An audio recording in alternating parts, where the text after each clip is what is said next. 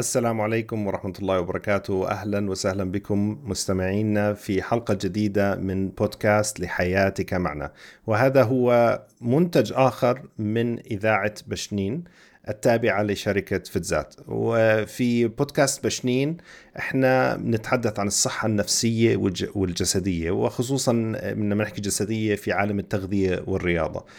آه اليوم حلقة أخرى مع الدكتورة جنى أبرداد، وعندنا ضيفة أيضا من بودكاست وخزة دانيا عدوان الخبيرة التغذوية والخبيرة في السكري. وبس حلقتنا اليوم بدنا نحكي فيها عن اختيار شريك الحياة للزواج تحديدا، يعني اختيار شريك الحياة للزواج تحديدا. فأهلا وسهلا فيكم ضيوفنا. أهلا فيك. آه. طبعا هذا موضوع أتوقع بهم كثير ناس، يعني وهو موضوع شائك و... شائك. آه وبتحس أنه يعني الموضوع مش سهل، يعني قد ما تستعد وقد ما تحاول قد ما تجتهد اه احتمال، هيك واحد بحس أنه احتمال أنه يصيب أو يخطأ خمسين بالمية، يعني عشان ما بعرف يمكن في طرق هاي اللي بدنا نتعرف عليها يعني اليوم فبتساعد. فرح أطرح أول نقطة أنا ونسمع رأي الدكتورة فيها. أول نقطة هي توافق المعتقد الديني. لما أحكي توافق المعتقد الديني قد يكون بالعموم، يعني مثلا واحد مسلم واحد مسيحي مثلا، أو ممكن يكون اثنين مسلمين بس مثلا واحد مذهبه كذا واحد مذهبه شيء تاني. هل هذا موضوع مهم فعليا؟ يعني هل بتشوفي بالعيادة بالعادة مشاكل كتير تنتج بسبب عدم توافق المعتقد الديني، ولا هو ذو أهمية أقل؟ يعني هل واحد لما يروح يدور على شريك حياته يدور على الشخص اللي بحسه يتوافق معه في هذه النقطة؟ طيب، هو سؤالك اتناولت فيه جزئية محددة، جزء من المعايير اللي ممكن الناس تتبادلها باختيار شريك الحياة. واحد من المعايير اللي هي التوافق ب أو التشابه، خلينا نحكي مش توافق هو تام، بس تشابه بالمبادئ العامة بالحياة أو بمثلا المبادئ الدينية إذا كان فيه. فهاي, فهاي نقطة من النقاط المهمة اللي بتساعد على أنه يتحقق الرضا بعدين بالزواج. ليش؟ لأنه التوافق أو التشابه بالقيم الدينية والمعتقدات بشكل عام بالحياة بيخليهم هم الاثنين ماشيين باتجاه متشابه، مش واحد بجهة والثاني بجهة ثانية. يعني مثلا لو فرضنا إنه الزوج بيشرب والزوجة متدينة، أو العكس، واحد في يعني الزوجة هي اللي مثلا بتشرب والزوج متدين، اللي راح يصير إنه حتى لو كان في حب، اللي جمعهم يمكن يكون في عاطفة، مثلا جمعتهم العاطفة وكانوا يعتقدوا إنه مش مشكلة، مثلا أنا بأثر عليه أو أنا بأثر عليها بكرة بغيرها. هاي يعني المعتقدات اللي بصراحة هي مش واقعية أبداً، ما حدا بغير حدا. فبعد ما يتزوجوا بتبلش المشاكل تصير وتتراكم كرة الثلج اللي حكينا عنها المرة الماضية. فبصفي إنه العاطفة العاطفة هي مش عبارة عن إشي سحري رح يضل طول عمره، العاطفة أصلاً مرتبطة بجوانب أخرى. فلما يصير في اختلافات يومية، مثلا إذا كان هو بشرب بلشت، إذا هي عندها قيم معتقدات دينية بلشت تحكي له إنه ما بدي إياك تشرب أمام الأولاد، بعدين صار مثلا يروح مرات سكران والأولاد يشوفوا. يعني هاي الحالات صارت كلها ببيوت ناس، يعني فعلا على الأرض الواقع إنه صاروا الأولاد يشوفوا إنه الأب سكران. هو كان يحكي لها خلاص إحنا متفقين إنه أنا ما رح أشرب أمام الأولاد، بس أحيانا كان يصير معه حالات أخرى وكان يرجع سكران وما يكونش واعي شو بيعمل ويت... والأولاد يشوفوا. ففي أمور بعدين بتبلش تبين، الحياة بتختلف، ما بتضلها الحياة الزه... الوردية هاي اللي إحنا بنشوفها بالبنبي من البداية، رح تضلها طول حياتنا الزوجية، رح تختلف الأمور مع المدة. فهاي النتائج رح تبلش تظهر. فلما يكونوا متشابهين بالقيم والمعتقدات، أول فائدة ممكن يستفيدوها بحياتهم الزوجية إنهم التنين عندهم نفس المفاهيم ونفس الأهداف أو قريبة منها. يعني خلينا نحكي فيه تشابه بأهدافهم العامة، فهم التنين مثلا بيحبوا يعملوا عبادات، بيحبوا يشتركوا بالعبادات. لما يشتركوا بالعبادات فهم بيشتركوا بأوقات ممتعة مع، يعني سواء كان فيها عبادة أو يعني مثلا ممكن يعملوا أنشطة مع بعض. فجزء من الأنشطة بتكون أنشطة هي عبادات، هاي نشاط بيقوموا فيه، مثلا لو صلوا جماعة أو صاموا مع بعض أو تصدقوا أو يعني أي مهام نشاط بيعملوه. الشغلة الثانية إنه بصير الجو اللي بالبيت آمن أكتر، لأنه في تشابه وانسجام بعلاقتهم. مثلا هي اللي بدها تصوم اثنين وخميس، هو ما رح يبهدلها وعصب عليها وانت دايما صايمة، بالعكس يمكن يكون فخور فيها ويكون مبسوط حتى لو هو ما قدرش يصوم معها. لما يبلش يصير في عبادات مشتركة وشوية انسجام بطريقة تعاملهم مع هاي المعتقدات، رح يكون الجو البيت آمن لتربية الأبناء. وهذا الموضوع طبعا رح يأثر بعدين على كيف هم بتعاملوا مع أبنائهم ضمن هاي المعتقدات، ورح تصفي مشاكل الأبناء أقل لأنه في انسجام. يعني إجمالا خلينا نحكي من ناحية يعني يعني مبدئيا رح يكونوا مشاكل الأبناء أقل لأنه في انسجام بين الأب والأم، وهم التنين متفقين على إنهم يزرعوا هاي المبادئ بنفوس الأبناء. فعشان هيك بتصفي إنه يعني الحياة الزوجية فيها أمان أكتر، فيها يعني مسؤوليات مشتركة مع بعض وبتفقوا عليها وبكونوا سعيدين أنهم يعملوها. ولو صار في مشكلة مثلا عند الأبناء أو بيناتهم، بصير في عندهم مرجعية. بهاي الحالة احتمالية أنه يكون في مرجعية متشابهة أكبر بكثير من لما يكونوا مختلفين. مهم جدا. وأنت حكيتي نقطة استثارتني هلأ، أه بحكي بخ... أقول لك أحكي دانيا تفضلي. امم تمام. هلا انا بما اني ما عندي خبره لسه بالموضوع، بس عم بحاول استمع للدكتوره. اللي فهمته منك انه هي الفكره مش بس انه ما يكون في اختلاف مثلا اديان، انه واحد مسيحي واحد مسلم، لا كمان انعكاس الديانه يمكن على او قيمي على اللايف ستايل تبعي. يعني بمعنى انه يمكن كل واحد فيهم لازم يحكوا مع بعض بالخطوط الحمراء بالنسبه لكل واحد. يعني مثلا الشرب انا لازم انه شريكي يكون بيصلي كذا من اولها، وإنه الواحد ما يتنازل عن الخطوط الحمراء بالنسبة له عشان يقدروا يمشوا مع بعض. لأنه إذا كان في فروقات كبيرة، يعني ممكن تنين يكونوا مسلمين أو تنين مسيحيين وبرضه ما يتفقوا بسبب اختلافات بكل واحد يمكن المستوى الديني تبعه، يعني أو يعني التقرب من الديانة بطريقته. فهذا الإشي اللي كنت حابة أتأكد أنا فهمت صح أو لا. صحيح، لأنه القيم الدينية الموجودة بده يتمثل فيها الإنسان. إذا كانت موجودة فهو بده يطبقها، بده مثلا يكون م. عنده شعائر، عنده عبادات، عنده طرق بتعامل فيها. أما لما يكون في عنده معتقدات واضحة مثلا بالدين، ما ما بيكون مهتم، فرح يصير في اختلاف بالسلوك. يعني بغض النظر إنه يعني مين فيهم اللي أفضل، خلينا نحكي، فرح يصير في اختلاف. يعني هي الفكرة إنه إحنا كبنات ممكن نفكر بالموضوع إنه إذا هو منيح من كل النواحي، شخصيته كتير كتير منيحة، بس مثلا ما بيصلي، مع إنه أنا الصلاة بالنسبة لي إشي مهم، فممكن أصير أحكي يعني إنه ممكن آه ربنا بهديه مع الوقت لما يصير عندنا أولاد. في كتير بنات بيفكروا بهاي الطريقة، وفكرة إنه يعني بما إنه هو شخص كويس، يعني قد ايه احتمال إنه أرجع أشوف شخص كويس وننسجم وكذا. فبهاي الحالة هل عن جد إنه تنازل عن قيمة بالنسبة إلي كتير كبيرة إنه هو يكون بيصلي؟ هل هذا ممكن يكون خطأ لبعدين أنا أكتشفه؟ هو فيه ريسك الموضوع. عشان هيك مم. أنا لو بدي أعرف إنه بهرم هرم القيم تبعي لما رتبته إنه هذا الموضوع كثير مهم، ففي ريسك كبير. فبدي أكون عارفة إنه أنا رح أكون في عندي تحديات، وما أفترض إنه أكيد أنا رح أأثر عليه وأكيد هو مم. رح يتغير. هذا الافتراض هو اللي رح يسبب لي هاي المشكلة.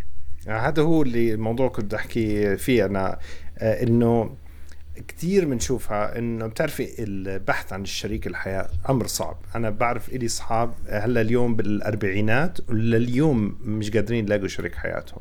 كتير الخيارات بتصير أصعب وأصعب، وخصوصا كل ما يكبر بالعمر. فممكن يلاقي مثلا زوجة تسعين بالمية من الأمور اللي بده إياها، بس مثلا مش محجبة هو بفضلها محجبة، أو في منهم بالعكس بفضلها مش محجبة بس هو بالنسبة له محجبة، أو هي مثلا هو والله إنه متدين وملتزم وشاطر وذكي ومحترم وهيك بس بيدخن مثلا. هل أنا تفترض إنه هو رح يترك الدخان؟ تفترض إني أنا بقدر أثر عليه في المستقبل أغيره؟ هو زي ما حكت هو يمكن تكون جواتها هاي مسألة بالنسبة له كبيرة، بس هو عجبني والله يعني سبعين ثمانين بالمية ممكن توصل تسعين بالمية، بس في نقطة وهاي النقطة عندي أساسية بس مزعجة يعني. يعني هي زي ما حكيتي مخاطرة، بس قديش هاي المخاطرة كبيرة؟ الناس برأيك بتتغير؟ هذا هو السؤال الحقيقي يعني. طبعا أكيد الناس بتتغير، إذا م. سؤالك بشكل عام الناس بتتغير، بس هل أنا ضامنة إنه الناس تتغير؟ لا، هي الفكرة بالضمان. م. أنا ما بقدر أضمن. التغير هو قرار شخصي، هو م. بتغير إذا كان بده يتغير، بس مش عشان أنا بدي أثر عليه، مش يعني عشان أنا يعني اللي غيرته. آه. هل من الحكمة نحكي دكتورة إنه لازم أتقبل إني ممكن أعيش معه بهذه الخصلة في باقي حياتي من الآن، وإلا لا أقدم على ذلك؟ هل هذا يعني بدي أفترض بدي أفترض أسوأ سيناريو، نعم، إنه هو ما يتغير. فأنا كيف، شو اللي آه الأدوات اللي عندي التكيفية واستراتيجيات بدي أستخدمها حتى أتكيف بهذا الموضوع؟ وممكن أنا أصارحه إنه أنا مثلا هذا الموضوع كثير بهمني، وأنا معجبة بكل التفاصيل الموجودة وكل يعني الصفات الموجودة عندك، أنا كثير معجب فيها، بس أنا موضوع التدخين كثير بزعجني. فشو إمكانية، يمكن هو يوعدها إنه أنا ممكن أشتغل عليه، بس ما بوعدك مية بالمية إن أتركه خلص، فهي برضو مش وعد كامل رح يكون. وعلى فكرة حتى لو صار، تخيلوا إنه في بعض يعني الكيسز كان إنه الرجل وعدها إنه ما يدخن لأنه هي عندها إشيوز نفسية كبيرة مثلا بموضوع التدخين، من حقها يعني، هي لأنها بتخاف، مش بس موضوع يعني قيام وهيك، بتخاف إنه إذا واحد دخن رح يموت، هيك عندها قناعة. فكانت يعني زي ما أخذ منه وعد إنه هو ما آه ما يدخن. آه بعدين صار يدخن، ما كانش يدخن هو، بعدين صار يدخن. فهون شوف شوف العكس يعني صار. تخيلوا إنه هذا كان واحد من التريجرز الأساسية لطلاقهم. أوه. لأنها هي ما تحملت. نعم. هي ما تحملت. مش شرط يكون قرارها حكيم وقتها يعني، بس هي خد قرارها يحترم زي ما هو، لأنه هي بالنسبة لها شايفة إنه هذا أفضل. مم. فتخيلوا كم لأي درجة ممكن تختلف يعني موضوع القيم، لأنه القيم والمعتقدات كتير راسخة وثابتة عند الإنسان، والإنسان ممكن عشان يتمثل فيها أو يدافع عنها ممكن يدفع الغالي والنفيس زي ما بيحكوا يعني، ما بيكون إشي سهل عليه إنه يستغني عن قيمه. ولما يكبر شوي الإنسان قيمه بتصير تترسخ أكتر، هو ما رح يضل بالأول، يمكن يكون ممشي الأمور وعادي ويلا مش مشكلة، بس بعدين ممكن تزيد تثبيت القيم عنده. فهون هون بتبلش، عشان هيك في ناس بيختلفوا على كبر زي ما بتشوفوا يعني، بيحكوا لك إنه وصلوا هذا العمر وهلأ إجوا يختلفوا، هو فعليا خلص بطلوا يقدروا يتحملوا. فهمت عليك. طب يعني الواحد يمكن بده يفترض أسوأ الاحتمالات، وكمان يعني يشوف يعني إيش رح تتأثر حياته أو كيف رح تتأثر حياته لو هذا الشخص كمل بهاي ال... بهذا السلوك، صح؟ بالضبط. هو دائما أهم شيء أنا كيف رح أتعامل مع المشكلة، مم. مش يعني مش بس بدي أضل أفكر بالمشكلة أو التحدي اللي عندي، أنا شو عندي حتى أتعامل معها، شو في عندي استراتيجيات، مم. كيف أسلحتي يعني، هذا هو المهم. يعني بحس لأنه ممكن مرات الواحد ياخده الحماس إذا هو جد كتير مصر على هاي العلاقة و... ويعني مش بس يوعد، يعني ممكن إذا هو كانت مشكلة تدخين يترك هلأ التدخين، بس مثلا هو مش ماخد أبعاد الموضوع إنه التدخين إدمان وبعدين يرجع له مثلا. فيعني مرات بيحكوها كمان إنه الطبع بيغلب التطبع يعني، فقدي أنا مثلا بدي أصدق إذا هو عمل تغيير آه هيك جذري بحياته إنه هذا الإشي رح يستمر. ممكن يكون مش لأنه بده يكذب، هو فعلا هو لما مم. تركه هو تركه، بس بعدين بصير ما في إنسان ثابت. مو في، إحنا بتتذكروا بأول حلقة حكينا عن موضوع المعتقدات العامة بالحياة، المسلمات. مم. يعني جزء من المسلمات إنه ما في حدا فينا بغير حدا، والشغلة الثانية إنه الأمور ما بتصير دايما زي ما بدنا، وإحنا ما بنقدر نغير كتير أشياء بحياتنا. ممكن أحياناً نصير في تغيير بشخصيتي ويختلف، أنا أكون منسجمة معاكي وبحكي معك وبصاحبيتك وزي ما أنا، لكن ممكن يصير في شوية تغيير بشخصيتي مع المدة، ما بضمن إنه يصير في تغيير. فأنا بدي أكون عارفة إنه التغيير ممكن يصير، مش معنى كلامي إنه أنا بدي بديش أوثق بحدا يعني. هاي بتروح على باب التوقعات، إذا بتتذكروا مم. حكينا التوقعات ممكن أحياناً تكون مش واقعية، وإنه أنا يكون في عندي توقع إنه هذا شريك حياتي عمره ما رح يغلط مثلا، شريك مم. حياتي وعدني إنه رح يصير هيك. هي الأمور مش مش بهذا يعني القوة اللي إحنا اللي بنفكر فيها. ممكن يصير أمور ما كناش حاسبين حسابها. الفكرة إنه الحياة مش كاملة وإنه ممكن يصير فيها مشاكل، لكن أنا كيف بدي أتعامل مع هاي المشاكل وكيف بدي أحسب مكاسبي ومخاسري عشان أقرر أي قرار بدي أعمله، بدي أطبقه، بدي أستمر مثلا ولا بدي أنهي، بناء على المكاسب والمخاسر. ما رح يكون في إشي كامل. فيمكن أنا لو أنهيت هاي العلاقة عشان هو كذب علي أو أنا فكرت إنه كذب علي وبعدين وعدني يعمل في سلوك معين بده يتركه أو بده يصير يعمله، زي مثلا بده يصير يصلي وما عمل هيك، أنا أمامي خيار، يعني إلي خيار، بس بس أنا بدي أفكر بالمكاسب والمخاسر. هل المكاسب أفضل مم. لو أنا مثلا فصلت عشان هو مثلا ما طبق اللي وعدني فيه هيك؟ مم. يعني الشغلة التكاملية أكتر ما هي آه يعني موقفية. صح. طيب آه ننتقل لموضوع تاني برضو مهم آه في اختيار شريك، وهو المستوى الاجتماعي، وإذا كان في فرق في المستوى الاجتماعي. مثلا هي جاي من أسرة غنية وهو جاي من أسرة فقيرة مثلا، أو بلاش من وين جاي، حاليا هو فقير مثلا، أو العكس هو غني وهي من أسرة فقيرة.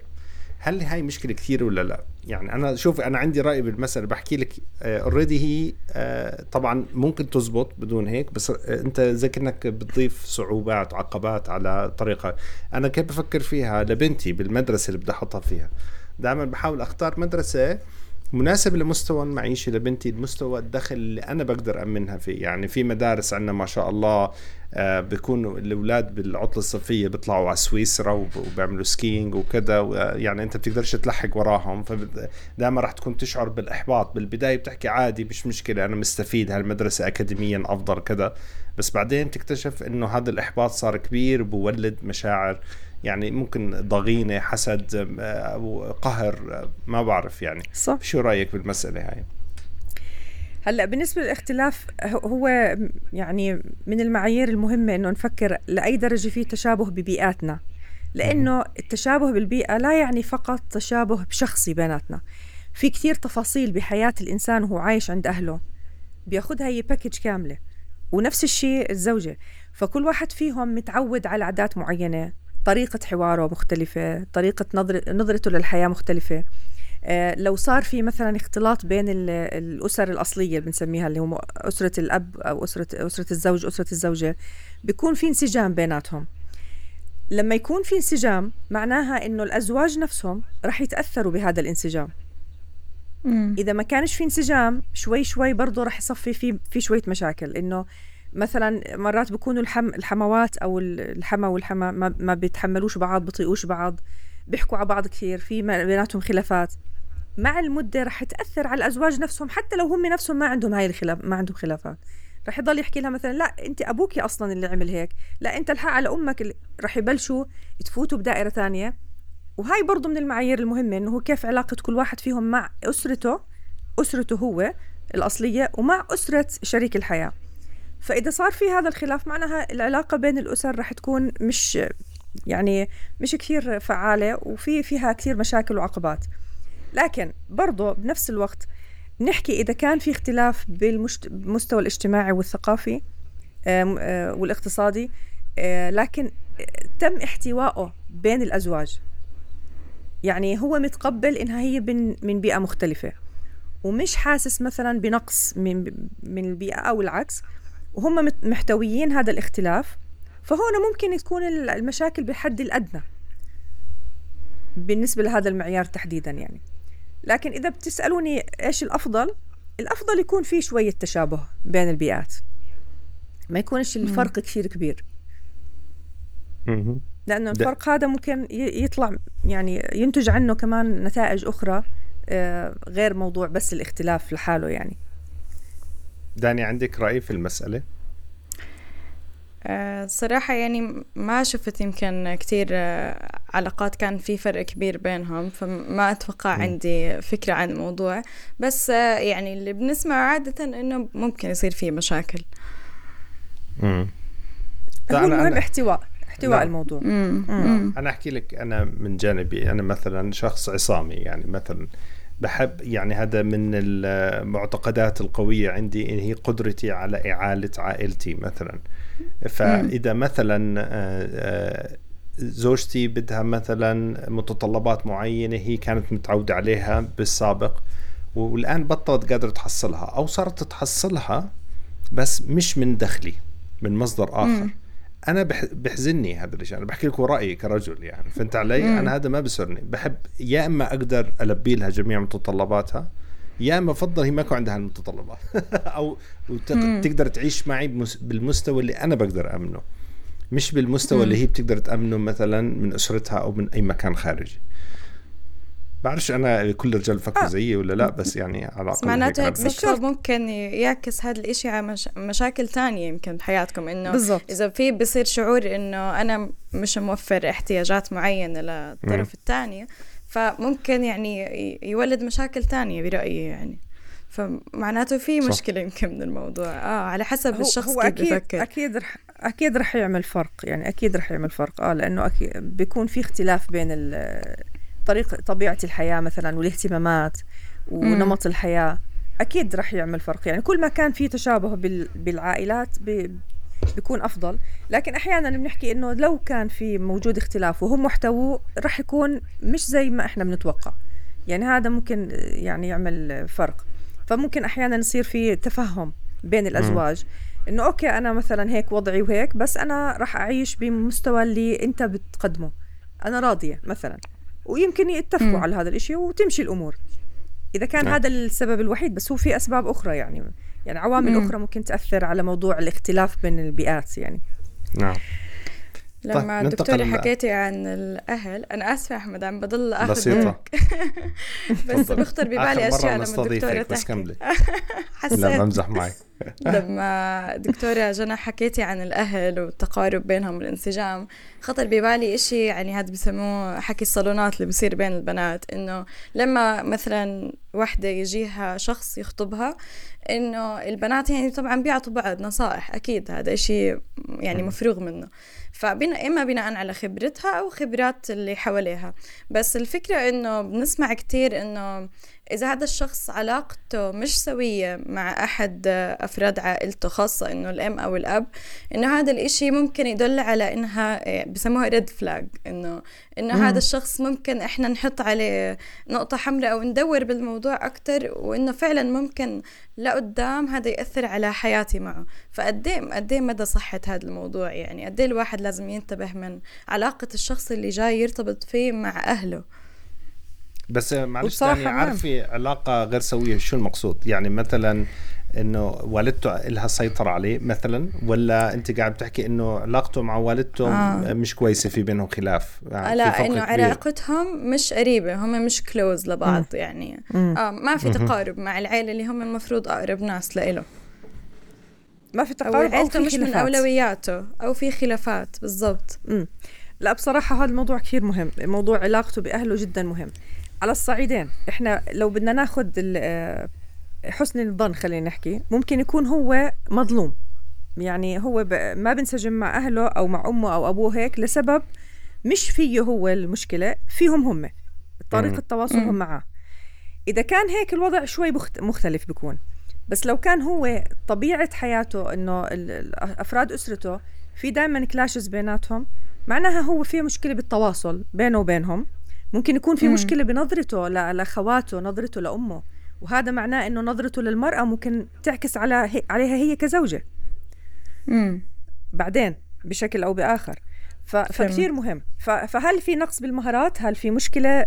ممكن يكون في مشاكل داخلية بالعيلة وهي ما بتعرفها، بس مأثرة على نفسيته، عاكسة على نفسيته. علاقة الشاب بأمه أو البنت بالأم والأب يعني، بس بالذات بالأم كثير مهم إن نعرف نفهمها، لأنها ممكن تأثر كثير على نفسيته لاحقا، تأثر على نظرته للحياة، على شخصيته يعني. الأم علاقتها بالأطفالها كثير بتعكس على شخصيتهم مم. فمهم إن نعرف شو اللي صار وشو وشو اللي خلاهم هيك يعني. ما ما نستعجل بالقرار.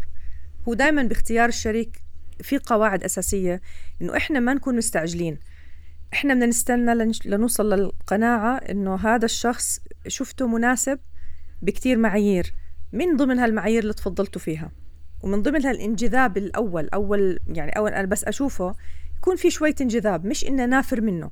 ممكن أحياناً تخيلوا فينا آه ما في قبول نهائياً، بيكون نفسياً. يعني الشريك الحياة اللي شافته مثلاً البنت إذا كانت هي زواج صالونات وإجا هو يخطبها، كل الصفات اللي فيه اللي مبينة ممتازة، بس هي جلست معاه بالمرة ما ارتاحت. فطبعاً الأهل هون بصيروا يضغطوا إنه طب شو مش عاجبك العجب، أنت كل ما حدا يجي بترفضيه، شو بالله ناقصه هذا الشاب، والله لو يروح الأبصر مين، والله ببلشوا يضغطوا عليها. اللي بصير إنها هي ما بتكون مقتنعة لأنها هي ما صارش عندها أي انجذاب، ولما ما يكون في انجذاب ما بنروحش أصلاً على الخطوة الثانية، مهما كان هذا الشاب مناسب بالنسبة إلها بصفات أخرى مم. ما بنروح. الانجذاب إذا ما صارش هذا ما فيه منطق. أنا هاي يعني نصيحة مباشرة بحكيها لأي حدا ما عنده انجذاب من البداية ما يكمل انج... انج... ولا يحاول يقنع نفسه. معلش جنى، أنت بتحكي انجذاب بالشكل إشي فيز... لا. فيسيولوجي لا لا. مش شرط. لا انجذاب إنه ق... في قبول عام لهذا الشخص، يعني لا. أنا ما بر... يعني ما بنفر لما بشوفه، ما, ما بكره إنه يجي عنا، ما فيش هيك. هاي الفكرة بشكل عام يعني مش بس آه. أصلا القبول والانجذاب مش مرتبط على فكرة بالشكل. يعني م-م. ممكن حدا يكون شكله مش مش كتير حلو بالنسبة لناس كتير، يعني أغلب الناس، بس في انجذاب صار هيك نفسي بين بين الشاب والبنت. هاي المرحلة الأولى بدها تكون صارت عشان نكمل المراحل الثانية. إذا ما صارتش بصراحة، وفي ناس جربوا وحكيت لهم إحنا ما بنعطي نصائح ولا بن يعني بنجبر الإنسان إنه يتخذ قرار، ولا بنعطي قرار من عنا، لكن أنا بحكي لهم بصراحة إيش اللي راح إيش إيش السيناريوهات اللي ممكن تصير. إذا صار هذا السيناريو وما صار بعدين قبول، شو رح ت... يعني بتكونوا تكونوا عارفين إنه هذا ممكن يصير، فيصيروا يحكوا خلاص خلينا نجرب حظنا، خلينا. ممكن يكون القبول عدم القبول من شخص من جهة واحدة مش من جهتين. يعني مثلا الشاب مش متقبل البنت، بحكي لك أنا زي كأني شايف أختي، هاي من أول ما شافها وطول فترة الخطبة ما في عندي أي مشاعر تجاهها، ما عندي أي شوق إني أروح أقابلها أو أحكي معها، خلاص واضحة هاي. أنا بحكي لهم دائما المشاعر ما حدش بالدنيا بقدر يجي يزرعها فيك، خلاص انتهى، في لا موجودة لا مش موجودة. أيوة مهمة والله، هاي النقطة كتير مهمة. نعم، حتى لو لو منطقيا أنت شايفه أنه هو شخص ممتاز ومثالي، يعني كل الصفات اللي بدك إياها فيها، بس المشاعر بعدين ما بتيجي. وفعلا قعدوا سنين مع بعض وهم فعلا زي الأخوان وما مم. بيقدروا يكملوا حياتهم، بكونوا فكتير بتصير هاي هاي القصص و... وما بتتحسن. وبعدين بتبلش حتى الحب اللي من طرف واحد ببلش يروح كمان مم. مع المدة. بس يعني هذا الجانب اللي حكيتيه اللي يتعلق بالمشاعر بشكل عام القبول، وقلتي في الغالب مش جسدية، بس برضو القبول الجسدي الشكل يعني مهم كثير ولا لا؟ هو مش إنه مش جسد، أنا بحكي قبول بشكل عام آه هو ب... قبل يعني هو قبل شكله، قبل لا. يعني هيئته، قبل يعني وجوده، عادي تقبل إنه هذا الشخص يكون موجود في حياته. هاي الفكرة جزء منها ممكن يكون جسديا. في كتير أمور بموضوع الانجذاب ما بتتفسر منطقيا. نعم، ممكن أنت تكون تحكي أنا بحب اللي عيونهم زرق وبحب الشعر، وتشوف واحدة سمرة كتير كتير وتنجذب لها. هاي مش مش دايما بيكون اللي إحنا حاطينه ببالنا هو ال ال الأساس.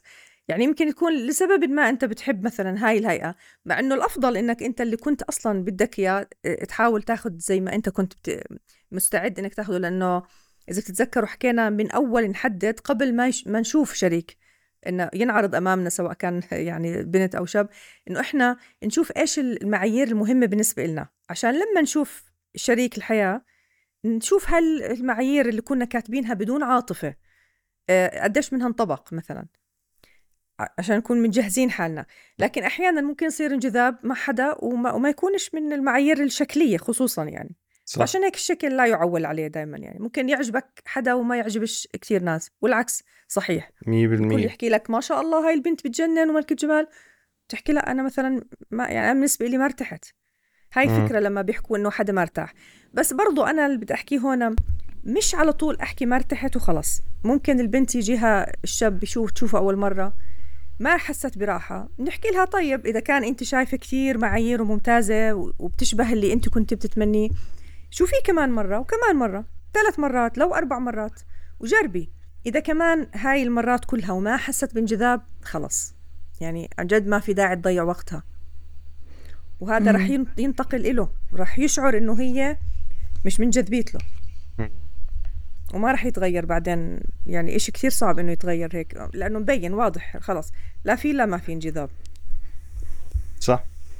طيب معلش بدي أرجع أعرج على النقطة اللي حكتها دانيا بس من زاوية أخرى، زاوية أثر من هم حول هذا الشريك عليه وعلى شخصيته واتخاذ قراره. يعني بتعرفي بنشوف كثير إنه مثلا بنت تعجب بشاب وشاب يعجب ببنت، وبعد الزواج بيكتشفوا إنه مثلا والدته والده كذا لهم أثر قوي جدا على حياته، لدرجة إنه بتدخل بمثلا والده بتدخل بأصغر تفاصيل حياته كيف يعيش حياته. يعني في بتعرفي آباء عندهم هذا حب السيطرة مثلا، وبتكتشفي إنه هو مش صاحب قرار، امم أهله أصحاب القرار، وبكل إشي بده يشتري. لو بده يشتري سيارة بده يرجع يأخذ إذن أبوه، لو بده يشتري شقة يعجبه بده يرجع يأخذ إذن أبوه، وأي مدارس بده يحط أولاده بده يروح يحكي لأبوه، أو العكس. أو هي برضه مثلا بكون هي كل شيء بترجع لوالدتها أو لصاحبتها، أو ممكن يكون حدا مش من العائلة يعني، فبكون هو مش صاحب القرار، بكون هو تبع يعني. فهمت علي؟ فهل هذا الموضوع مهم؟ أنا برأيي مهم، وإذا نعم مهم، شو الأسئلة اللي ممكن واحد يسألها في فترة التعارف عشان يكتشف هذا الحكي؟ أو شو في أساليب تكنيكات هذا السرية تبعتكم علمينا من الآخر يعني؟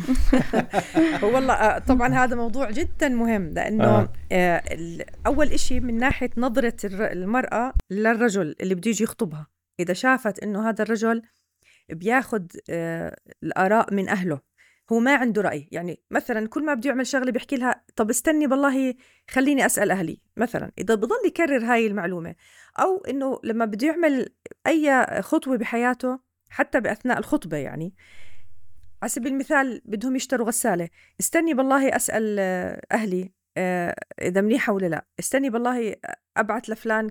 يعني دائما بتحس إنه قراره ما بيتخذه. هو حلو إنه الإنسان يستشير، ما في مشكلة إنه يروح يشوف شو رأي أهله، يشوف شو رأي حتى دارح ما أي حدا بيحس إنه حكيم وممكن يساعده باتخاذ القرار، ممكن يأخذ رأيه.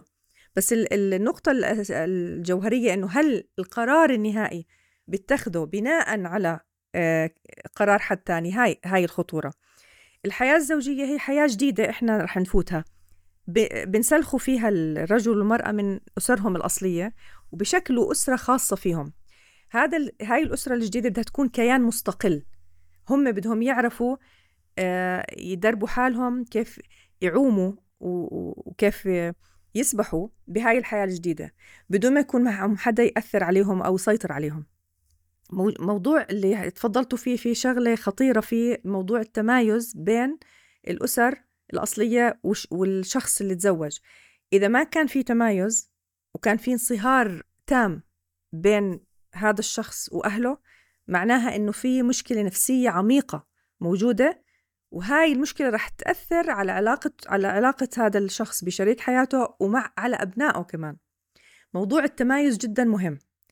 هدول أولادنا صح، بس مش إحنا.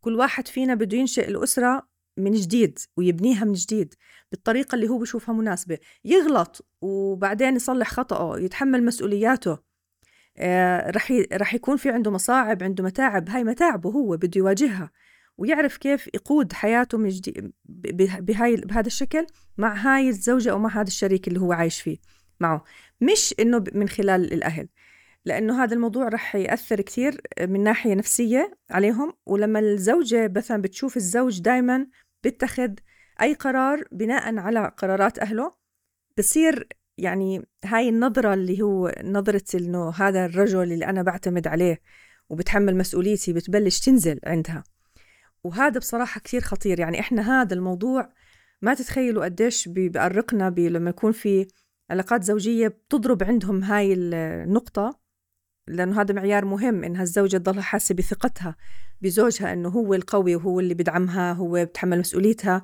هي مسؤولة منه هو، مش مسؤولة من أهله، لا من أبوه ولا من أمه ولا من حدا. فبضلها شاعر إنه هو الرجل الحقيقي اللي موجود في حياتي. لما تفقد هاي الصورة صعب جدا إنها ترجعها. مم. فعشان مم. هيك بدي تضل حتى الأهل لما يكونوا عندهم حكمة، لو الأهل بدهم مرات يساعدوا الابن بعد بعد ما يتزوج يساعدوه من خلال يعني مباشرة إله هو، مش يعني مثلا يحكوا يحكوا لها خذي مصروف عن عن ابني. مم. لا، هو يعطي المصروف مثلا اللي الدعم اللي بده يقدمه لابنه، وابنه هو اللي يعطي لمرته. يعني الزوجة بدها تكون شاعرة إنه المسؤول عنها هو زوجها مش حد تاني. عشان عليك. هيك هذا بقودنا لبعض المشكلات اللي بتصير لما يكون في فاميلي بزنس، بيكون آه. الأب أولاده بيشتغلوا معاه. شو اللي بصير للأسف الشديد إنه أغلب الشغل بهاي الطريقة، الأب بيكون بيحكي لابنه خلص أنت شو ما بدك أنا بعطيك، بس ما في راتب محدد. طب بابا بدي بدي مصاري عشان أسجل الأولاد، خد. بابا بدي أشتري لحمة، خد. عرفتوا الطريقة اللي بتعاملوا فيها؟ هاي خطيرة جدا على نظرة الزوجة لزوجها. فالأصل إنه يكون عنده راتب، حتى لو كان ما في مشكلة يكون في فاميلي بيزنس، بس يكون مرتب ومنظم بطريقة صحية ما تأثر على علاقة الأبناء بأزواجهم وحتى على أبنائهم. فهو عنده دخل مثلا محدد من أبوه، يحكي له إنه إن لك راتب، إن لك نسبة آخر السنة، ما في مشكلة. هو بده يعني يعمل مانجمنت مناسب لحياته، إنه كيف يصرف اللي بيجيه على قده بدون ما يضل يطلب من أبوه. فهاي المشاكل بصراحة كان في صعوبة إنها ترجع للزوجة، بضلها شايفة إنه زوجها يعني مش مش مالي عينها زي ما بيحكوا بالعامية، وهذا خطير. نعم، إذا هو مش مالي عينها مشكلة كبيرة. وأنا عندي قناعة بدي أطرحها عليك، هالقناعة إنه إذا الشخص سواء هي أو هو مش مستقل ماليا تحديدا دائما بيكون تابع، دائما صح. يعني ليش؟ برأيي، قد أكون مخطئ، كل شخص بيعطي مصاري لشخص ثاني ماشي بيفرض مع هذه المصاري بعض السيطرة، بعض السيطرة م. قد تكون كثيرة قد تكون قليلة. هذا بنشوفه في كل مكان. يعني بتسمع الآباء بيحكوا حكي مدامك عايش تحت سقف بيتي بدك تسوي زي ما بحكي لك، تيجي بقول له آه خد هاي مصاري اشتري فيها ثلاجة، بس بشرط تشتري ثلاجة من النوع الفلاني. طبعا الأب بيكون في نفسه يقصد إنه بده عن جد أحسن إشي لابنه، بس هو بنفس الوقت بيفكر إنه أنا بعرف أحسن من ابني، فأنا بدي أساعده عشان هو بيعرفش مصلحته. فهمت علي؟ بس قد يكون مخطئ. مرات كثير بيكون اجتهاد الابن أفضل من اجتهاد الأب. أحكي لك حتى حتى لما الواحد يعطي يعني شخص محتاج سائل، مثلا لقى واحد في قارعة الطريق وبيطلب المال ووضعه ضعيف، بيجي بده يعطيه دينار، بتطلع بلاقيه بدخن، بقول له بتدخن بديش أعطيك دينار عشان الدينار رح تصرفه على هاي. هو قد ما بحكي إنه هالتصرف خطأ، ما بحكي، بس هو شايفه الدينار هاد إجا معاه سيطرة. أنا م- بدي أعطيك دينار وبدي أشترك على أشترط عليك وين تصرف هذا الدينار. فأنا يعني نصيحتي ك... للأزواج إنه يكون عنده استقلالية مالية، وشفناها كثير بهذا الفاميلي بيزنس، بتلاقي ابن واحد رفض هذا السيطرة وطلع آه. من جلباب أبيه طلع من جلباب أبيه صار يشتغل لحاله. شفتها شفتها بمرات عديدة. أو في أبناء برضه، طب تعرفي أنت هل إحنا بنعيش بزمن صعب، يعني صعب واحد يتجوز بدون مساعدة أهله، صعب كتير يعني. بس بكون هو عنده تقدير لذاته وشخصية قوية بحيث أنه يقبل المساعدة بدون السيطرة ويرفض السيطرة، يردها. وشفناها كتير في ناس نجحوا في ذلك. مرات تكون صعبة، مرات بتكون أسهل، بس هو إذا أنت انطويت رحت وراحت برضو علاقتك الزوجية. والله موضوع مهم يعني. فيها تحديات كثير هي صحيح، بس بصراحة بتعمل فرق. يعني ممكن يصير اتفاق مع الأهل إنه أنا إذا بدكم أكمل معاكم بالشغل بده يكون في ترتيب آخر، خلاص أنا بدي منكم دخل وأنا حر، يعني أنا بقود بيتي زي ما أنا بشوف مناسب. وهذا كثير مهم يعني طبعا. نعم. طيب ندخل لنقطة ثانية. أه قديش مهم إنه لما الشخص قاعد بتعرف على شريك حياته قبل الزواج إنه يحكوا بحجم الأسرة اللي بيرغبوا. فهمت علي؟ يعني في ناس بكون جعبالهم بدهم فريق كرة قدم، بده يخلف إحدى عشر. في ناس بحب يقول لك أنا بحب العيلة الكبيرة، في ناس بيقول لك لا شو أنا عندي quality over quantity، واحد اثنين وكفاها الله مثلا. فممكن يصير في اصطدام. وبرضه حتى لو اتفقوا على العدد المرغوب، طبعا كل شيء بإذن الله، تنظيمه الإطار الزمني، يعني نحكي مثلا أنا والله بحب يكون عندنا أربعة، بس أكيد مش أقل من خمس سنين بين كل مولود، أو ثلاث سنين أو سنتين أو كده. وهذا قديش عن جد أنت بتشوفيه سبب مشاكل قد تصل إلى الطلاق بعدين. يعني واحد قال مش مشكلة، هلا هي بتحبش الخلفة أنا بحب الخلفة، مشكلة نتجوز بتتغير مثلا. بس هذا قديش مهم الموضوع. طبعا أكيد هو في أمور بتكون واضحة، يعني صحيح المجريات الحقيقية والواقعية بحياة زوجية ممكن قد تختلف حتى عن توقعات الشخص لنفسه. يعني يمكن يكون الشخص مثلا بده يخلف كثير، لكن بعدين لما يبلش يخلف ويشوف الخلفة صعبة والأولاد بيغلبوا هيك، يبلش هو يغير يعني معتقداته بهذا الموضوع أو أهدافه مثلا. لكن من الأساس إنه يكون في اتفاق مبدئي إنه أنا مثلا بحب الخلفة، يكون الطرف الثاني شريكه يعني صادق وصريح معه، يحكي له أنا بصراحة ما بحس إنه أنا عندي قدرة إنه أخلف أكثر مثلا من أربعة، فهل عندك مشكلة بهذا الموضوع؟ والطرف الثاني يحكي إنه أنا بصراحة بفضل أكثر، لكن إذا كان هذا هذا العدد هو اللي بتفضليه ممكن بعدين نتناقش في الموضوع، ما عندي مشكلة لكن ما يكونش أقل من هيك. فيكون في على الأقل في إطار يعني تقريبا محدد. إحنا صعب كثير إن نحدد هاي هيك أمور، لكن ممكن يكون في اتفاق على الموضوع. والأهم أهم من هذا إنه إحنا نتفق كيف بدنا نتحاور، وكيف بدنا نتواصل مع بعض، وكيف بدنا نتفق أو نختلف، وكيف بدنا نحتوي هذا الاختلاف اللي بيناتنا. لأنه ممكن بعد بعديها لو حتى ما خلفوا العدد اللي هم كانوا متفقين عليه، سواء كان أكثر أو أقل، بس يكونوا راضيين، يعني وصلوا لهاي القناعة بعد مثلا حوار حوارات ناجحة وفعالة، ووجدوا إنه ما في يعني إحنا إحنا راضيين. لو واحد فينا ما ما حقق الهدف اللي هو كان بده اياه، بس يمكن يكون راضي وهو مش محق. فعشان هيك دائما طريقة التواصل هي الأهم مم. من إنه يكون في تحديد. بس على الأقل مثلا ممكن يكون في بعض الناس بيحكي، كانوا يحكوا إنه إحنا بدنا نخلف عدد كبير، الشريك الحياة كان يحكي إنه أنا ما بحب الأولاد. طب ما هو واضحة هاي، خلص يعني أنت عم تحكي عن مية لصفر، يعني بينة تماما مدام ما بيحب الأولاد. فالإنسان بيكون عارف حاله إنه هو فعلا ما عنده طولة بال على الأطفال، بيعرف هذا الموضوع من أول من أول يعني، فمش راح يتغير، لأنه بتعرف التعامل مع الأطفال لما ييجوا كمان بيكون في مشاكل واقعية صارت معه وبلش يعاني من وجود الأطفال وهو أصلا ما بيحبهم، فما عنده قدرة يتحمل إنه يكون في أطفال. فبده يكون هذا الموضوع واضح. أهم شيء يكون في صراحة طبعا دائما، يعني أهم شيء ما في حدا، يعني إحنا أصلا نبني علاقة جديدة معه، أهم من الأزواج إنه يكون في صراحة بينهم. يعني الأصحاب لو ما كانش في صراحة وما عجبك سلوك صاحبك، ممكن يعني تبطل تصاحبه وبطل تطلع معاه وتلغي علاقتك معاه أو تحجم هاي العلاقة. لكن الزواج يعني هو شراكة كاملة بكل المعايير. فعلا مهم. في عندك إضافة دانية؟ آه لا، بس خطر ببالي سؤال من النقاش. آه أسأله؟ يا اسألي. هلا آه يمكن هذا خلاني أفكر إنه ليش ممكن اثنين يعرفوا بعض لمدة طويلة. يعني على سبيل المثال يكون أول شيء زملاء بالشغل، بعدين هو تقدم لها ولما خطبوا خطبوا لفترة طويلة وهم ناويين على الصراحة مع بعض، لكن مع هيك ومع إنهم تعرفوا على بعض وحاولوا يعرفوا كل إشي مفروض يعرفوه عن شريك حياتهم، بعد ما اجتمعوا ببيت واحد فرطت الأمور، يعني ما زبطت علاقتهم وانفصلوا.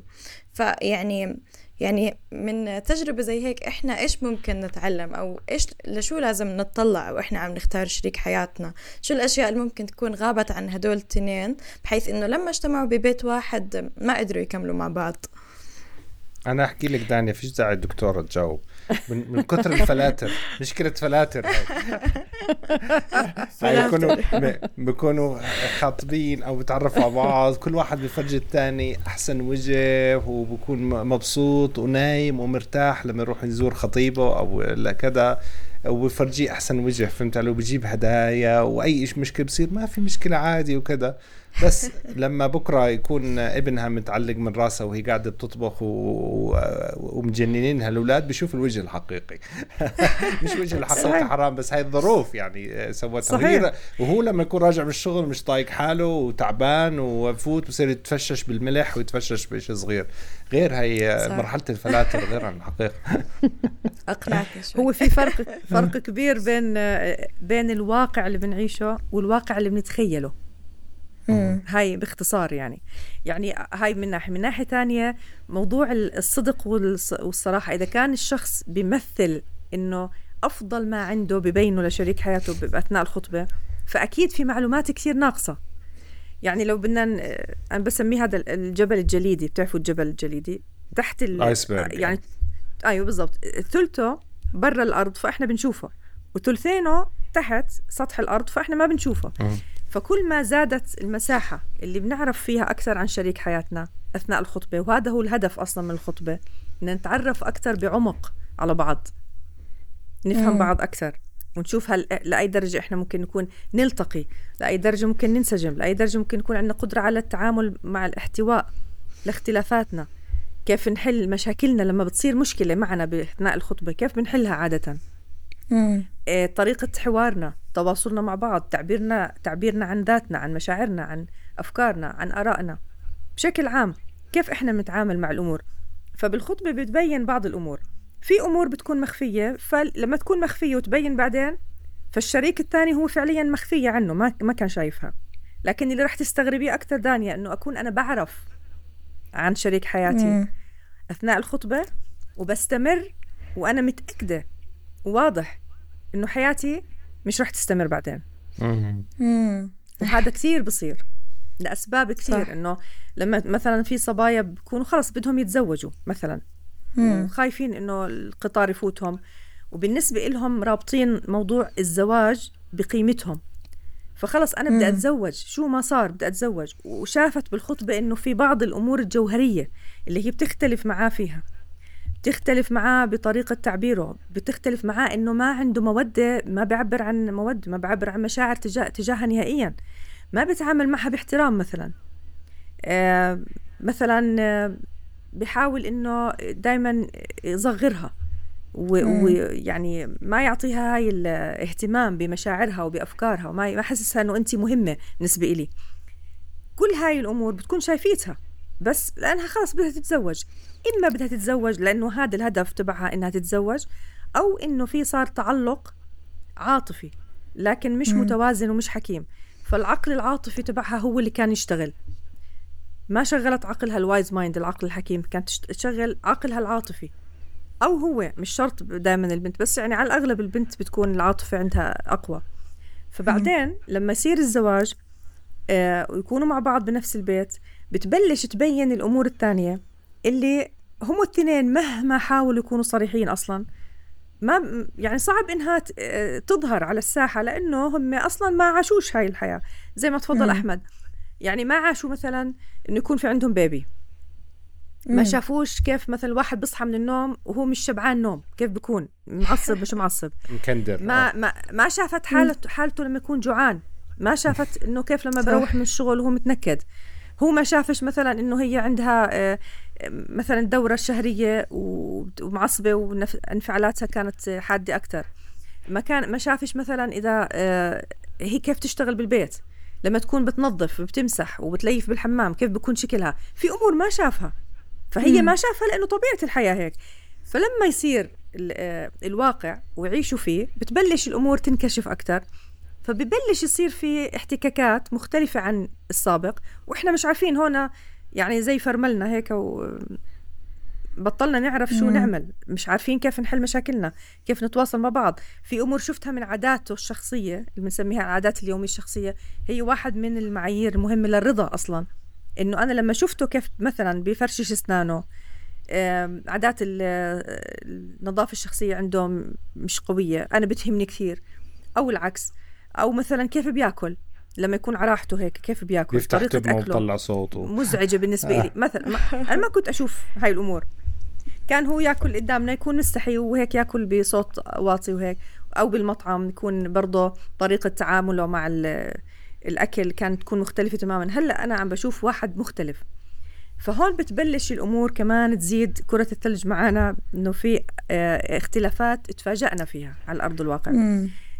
هي هي مش راح تكون مثلا الانفصال هذا اللي حكيتي عنه صار مرة واحدة ولا فجأة، تراكمات. لكن في أمور تراكمت، آه في أمور تراكمت ووصلنا لمرحلة إنه بطلنا يعني. وفي بصراحة بعض التفاصيل اللي بتبين بعدين هلأ بهذا العصر صرنا نشوفها، موضوع الخيانات.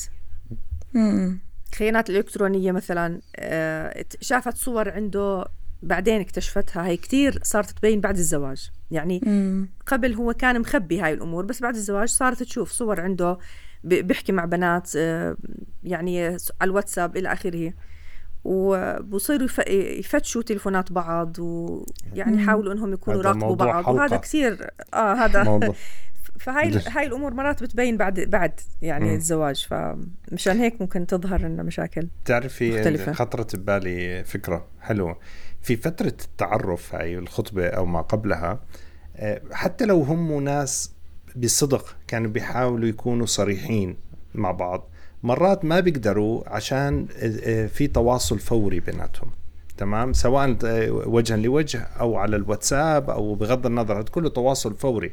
فمثلا هو بيسألها أنت بتحب الرياضة، بتحكي أنت بتحب الرياضة، يعني الجواب كان سؤال أه؟ وهذا بصير كثير. أو بالعكس، هي بتسأله سؤال أنت مثلا بتحب السفر، بقولها أنت بتحب السفر، بتحكي له آه أنا بحب السفر، بقولها أنا كمان بحب السفر. طبعا بس عشانه سمع إشي ممكن يغير مفهومه، أو المفهوم ما كان متولد براسه. أنا عندي نصيحة حل هاي المشكلة بتساعد الناس تعرفها بعض أفضل، هي إنه نرجع للعصر الحجري، عصر الرسائل. فيش بعد الرسائل، أنا بحب الرسائل، رسائل الأوفلاين على ورقة وقلم يعني، فهمت علي؟ أو وورد دوكيمنت اللي بدك إياه، بس ما كنت تواصل فوري. واحد يحط أفكاره بيكون أكثر شجاعة، وحتى السلف ريفلكشن، إنه نظرته الداخلية ويفكر وكذا ويحط الأفكار ويصيغها ويمحي ويرجع يكتب ويمحي ويرجع يكتب، بيطلع بطريقة جديدة بتساعدهم هاي حتى في المستقبل يعملوا جورنالينج، يعني يصير يكتبوا أفكارهم في المستقبل، بس إذا تدربوا عليها من البداية. فأنا بالعكس بنصح بهاي الرسائل، يعني هو يكتبها وهي تكتب بمواضيع معينة مثلا، بعدين يتبادلوها وهكذا، ويستمروا عليها حتى ممكن بعدين يعني حتى هم متزوجين بيختلفوا مع بعض وكذا، لما يلتقوا بيكون هو جاي طلع مثلا برا، روق، رجع جاي بنفسية أحسن، بس يجي يشوفها هي مثلا وجهها غضبان، برجع بغضب، برجع بيفتروا على بعض. بس لو هو كتب لها رسالة وهي كتبت رسالة وفرغوا مشاعرهم، كل واحد قرأها على رواق، يمكن يكون آه يعني آه constructive أكتر، بناء، بشكل بناء. ولا لا، شو رأيك بالفكرة؟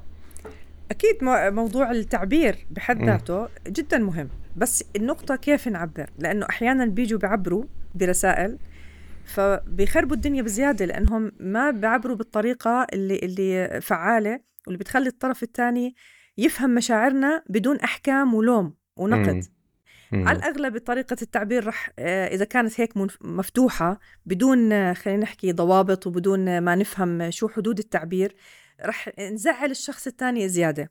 وبتصفي هاي عبارة عن جمل موجودة بعقل شريك الحياة، آه وحكت لي هيك، وحكت لي إنه أنا سيء، وحكت لي إنه وحكالي إنه أنا بفهمش، وحكالي إنه أنا بعرفش أدير حياتي وح... ببلشوا يتذكروا كل اللي شافوه على الورقة، هذا الجمل زي هيك ريد فلاج بتضوي، حتى لو الدليل موجود للأبد. هاي المشكلة الثانية. فهو يفضل كثير أفضل الحوار وجها لوجه، لأنه النون فيربال كوميونيكيشن تقريبا أكثر من تسعين بالمية من صدق مم. الرسالة يحقق فيه. فلو أنا مم. بحكي كلام آه كتبته كتابة، ممكن الطرف الثاني مش بس بالأزواج بشكل عام، لو أنا كتبت لكم هلأ مسج، يمكن أنتوا تفترضوا مثلا حكيت لكم وطوا الصوت، بجوز أنتوا تفترضوا أني بحكي وطوا الصوت، مم. بس أنا كنت بس بحكي وطوا الصوت. مم. صح. يعني مثلا يعني طريقة كيف بنكمل الفراغ اللي بذهننا بالرسائل بيكون افتراض منا، لأنه احنا لا شايفين اه لا شايفين نبر... آه نظرة العين ولا شايفين ملامح الوجه ولا شايفين ولا سامعين نبرة الصوت, مش عارفين احنا هذا الشخص كيف حكاها. فهي كثير بتسبب مشاكل اللي موضوع الواتساب. وذكرني بمسلسل فريندز, كان اثنين متخانقين فهي كتبت له رسالة بس كانت ستة عشر صفحة وجهه أفا فهو ما قرأها فتحانه أكتر. شو ضمن يقرأها؟ صحيح آه يعني فمش دايما. طيب جنى نحكي بأمور أبسط شوي نسهل نسهل عليك. هلأ التوافق في البرنامج اليومي قديش مهم؟ يعني هل هذا بيؤدي لمشاكل الزواج؟ يعني مثلا هو بيحب السهر هي بتصحى بكير, او العكس مثلا آه هو بحب مثلا راجع من الشغل يروح على الجيم, هي بتحب بس يرجع من الشغل يتغدوا مثلا. فهمت علي؟ توافق في البرنامج اليومي هيك والجدول يعني. لا هي بنسميها العادات اليومية او أه. اللايف ستايل يعني اذا بدنا ناخذها هيك بشكل عام. هلا التوافق أكيد شيء يعني شبه مستحيل, مش إشي سهل إنك تتوافق بين شخصين مختلفين تماماً إنه يكونوا نفس العادات مثلاً اللي بيستخدموها كل يوم. لكن خلينا نحكي كالتالي, إنه في عادات ممكن تكون مزعجة بالنسبة للطرف الثاني, وفي عادات مش مزعجة بس هو بتمنى إنه يعني يشاركوا بعادات أخرى آه. واهتمامات أخرى. هاي مش بس هي مش مزعجة. فإذا كان في شيء مزعج ضروري إنهم يتواصلوا مع بعض فيه ويتناقشوا ويحاولوا إنهم يشوفوا حل وسط بي بي بالنسبة لهاي العادة المزعجة. ممكن تكون العادة إنه واحد وهو جالس مثلا بيطلع صوت هيك, بيعمل صوت بتمه مثلا, أو بيضل يخبط بإجره أو هيك, فمزعج للطرف الثاني. هاي أمور مع إنها بسيطة بس تعرفوا يعني كيف نقطة المي والصخرة. هاي القصة تبعت إنه في لو إشي بسيط بس كل مرة كل مرة كل مرة بصير الإزعاج يزيد. وطبعا هذا بيتبعه تغيرات فسيولوجية بدماغنا وهرمونية, إنه شو اللي عم بصير يعني إنه في إشي مزعج. فأنا صرت رحت بالستيت تبعت إنه أنا فايت ولا فلايت, وأنا هلا مش عارفة أبهدل وأعصب, وكل مرة بحكي له نفس الإشي وبضل يعمل نفس الإشي أو هو بيحكيها هيك, وبضلوا يصير عندهم الانفعالات تقوى أكثر. وهذا رح يخلي يخلي الشخص يتصرف بطريقة مثلا passive aggressive, يعصب على الطرف الثاني مع أنه يمكن طلب منه إشي عادي, بس ممكن يعصب عليه على موقف مش مستاهل كل هذا الغضب, لأنه هو راح بالستيت هاي اللي هي مزعجة. ولما تتراكم بصير كمان تروح بالاتجاه تبع أنه ليش هو مصر يزعجني, مصر يأذيني, ليش هي مصرة تعمل نفس التصرف اللي أنا كل مرة بحكي لها أني بكرهه. فبتصفي أنه هي ما بتحبني, ما بتحترمني, ما بتحترم رأيي. فشوفوا لوين بنوصل, مع أنها بتكون ممكن تكون عادة يعني هي شغلة عادة ومش لهالدرجة هو عن جد بقصد فيها أي إساءة ولا هي, لكن ممكن توصل لهون. هلأ في تمرين حلو كثير بنعمله مع الأزواج, أنه كل واحد فيهم يكتب زي يوم ايديال إله, هو يعني هذا اليوم مثالي تيبيكال هيك حابب انه هو يعيشه هذا اليوم. لما نحكي لو انت معك عصاية سحرية وبدك تغير يوم من ايام حياتك الزوجية, شو بتتمنى يصير بهذا اليوم من لما تصحى لحد ما تنام؟ فبنحكي لهم فكروا للمرة الجاي واكتبوا على الورقة ايش بتتمنوا انكم تعيشوا بهذا اليوم, شو كل التفاصيل اللي بتتمنوها اكتبوها. فبيجوا كل واحد فيهم معاه بالورقة وصف لليوم النموذجي اللي هو بتمناه. بتستغربوا انه في كثير ازواج وصار لهم عشرات السنين عايشين مع بعض عن جد هم ما بيعرفوا شو اليوم النموذجي للطرف الثاني.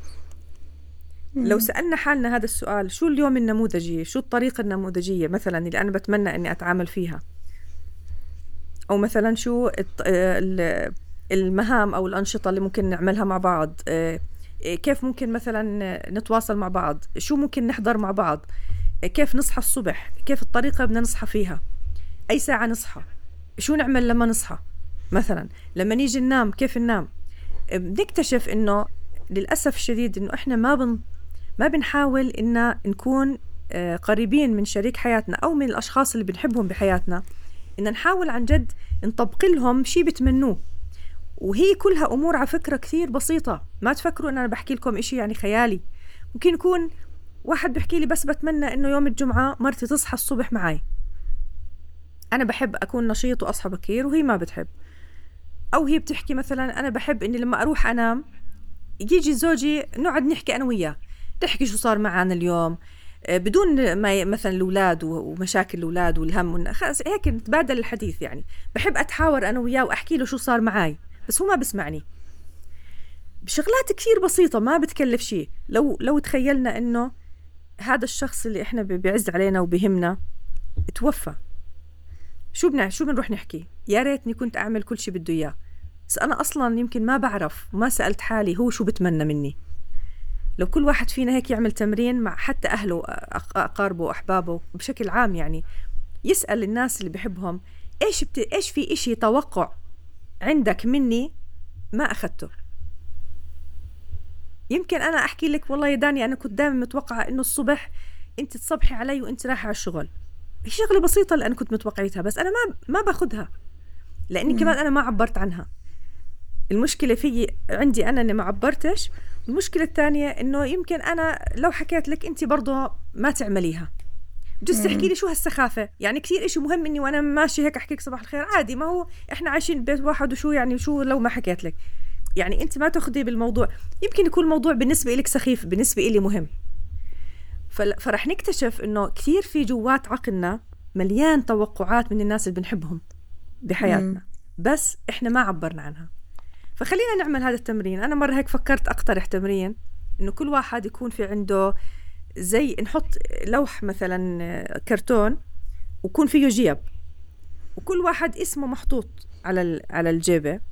فأنا أرى مثلا أروح عند أحمد أحط مغلف إيش أنا بتوقع من أحمد، شو في عندي توقع، وأحمد يحط لفلان وعلان، وكل واحد كل واحد فينا يحط لكل الناس اللي بده منهم أي توقع بحياتهم.